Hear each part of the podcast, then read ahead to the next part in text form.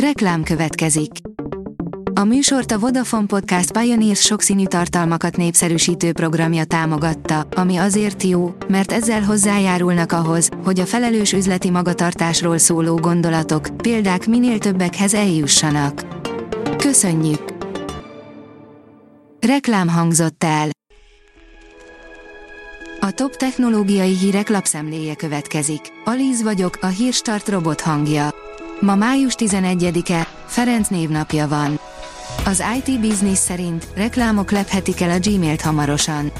Mint az köztudott, a Google is hirdetésekből szerez bevételt, emellett ezek teszik lehetővé azt is, hogy a vállalat ingyenes termékeit használhassák a felhasználók.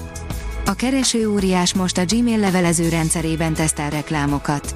A Google folyamatosan fejleszti a levelező rendszerét a jobb felhasználó élmény érdekében. A PC World szerint az egyik szomszédos országban is tiltást kapott a TikTok. Újabb ország döntött úgy, hogy nemzetbiztonsági kockázatként kezeli a kínai közösségi oldalt. A rakéta írja, a laboratóriumi fekete lyuk, amely segíthet nekünk működő hiperhajtóművet építeni. Egy amerikai agytrözt megalkotott egy szimulált fekete lyukat, a végső cél egy valódi, működő hiperhajtómű elkészítése. A Bitport teszi fel a kérdést, mit tud a Google összehajtható telefonja. Bemutatkozott a Pixel Fold, amelyel a keresőgigász a Samsung nyomába ered, illetve további részleteket tudtunk meg az Android 14-ről. A dögik szerint legendás Capcom játékok egy fél literes kóla áráért egy webáruházban. Ha szereted a Mega Man, a Lost Planet vagy a Strider sorozatokat, most eljött a te időd, egy hihetetlen akció keretében három Capcom játékot szerezhetsz meg egy euróért.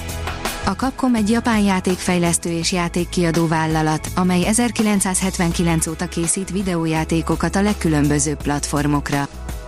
A 24.20 szerint elkészült az első emberi pángenom.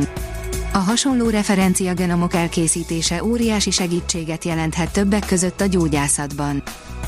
A mínuszos oldalon olvasható, hogy a német orvosok már applikációkat is felírhatnak a betegeiknek. Németországban az egészségbiztosítók 2019 óta megtéríthetik a receptre felírt digitális egészségügyi applikációk költségeit, a magyar orvosok azonban, német kollégáikkal ellentétben, még nem írhatnak fel hasonló alkalmazásokat a pácienseiknek. A tudás.hu oldalon olvasható, hogy az időjárást és a forgalmat is figyelni fogja a magyar fejlesztésű LED lámpa. Innovatív, környezetbarát LED világító testeket fejleszt 599,14 millió forint uniós forrás segítségével a Hofeka Elektromos Ipari és Kereskedelmi Kft. és a Pannon Egyetem konzorciuma, közölte az egyetem. A konzorciuma vissza nem térítendő támogatást a gazdaságfejlesztési és innovációs operatív program pluszból nyerte el.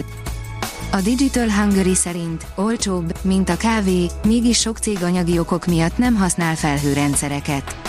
Habár minden eddiginél gyorsabban dübörög a digitalizáció, költségvetési szempontból a legtöbb hazai vezető mégis elhanyagolható tényezőként tekint a vállalati informatikára.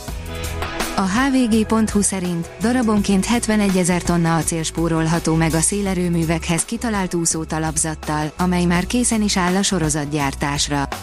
Úszó szélerőmű platformot fejleszt egy cég, hogy itt tegye modulárisabbá és még környezetbarátabbá a tengeri szélerőmű parkokat, ehhez ugyanis jóval kevesebb acélra van szükség, mint egy normál talapzathoz. A National Geographic írja, rengeteg értékes vízbe kerül a mesterséges intelligencia használata. Egy új kutatás szerint az adatközpontok szervereinek hűtéséhez és áramellátásához rengeteg vízre van szükség. Az mmonline.hu oldalon olvasható, hogy forradalmi változásokat hoz az egészségügybe a mesterséges intelligencia. A nem is olyan távoli jövő kórházaiban arcfelismerő rendszerek, robotok, 3D nyomtatók és mesterséges intelligencia alapú betegség előrejelző eszközök segítik majd a gyógyítási folyamatot. Személyre szabott módszerekkel többek között a teljesen digitális páciens utak kialakításával pedig új dimenziók válnak elérhetővé a betegség megelőzésben is. Mesterséges intelligenciával a melanóma ellen, írja a gyártástrend. A május az egész világon a melanóma elleni küzdelem hónapja. A melanóma a bőrrák egyik veszélyes fajtája, azonban könnyen gyógyítható, ha időben diagnosztizálják és kezelik. Hazánkban tíz év alatt másfélszeresére nőtt a melanómás esetek száma, amelyből évente jelenleg több mint 2300-at regisztrálnak Hírstart tech lapszemléjét hallotta.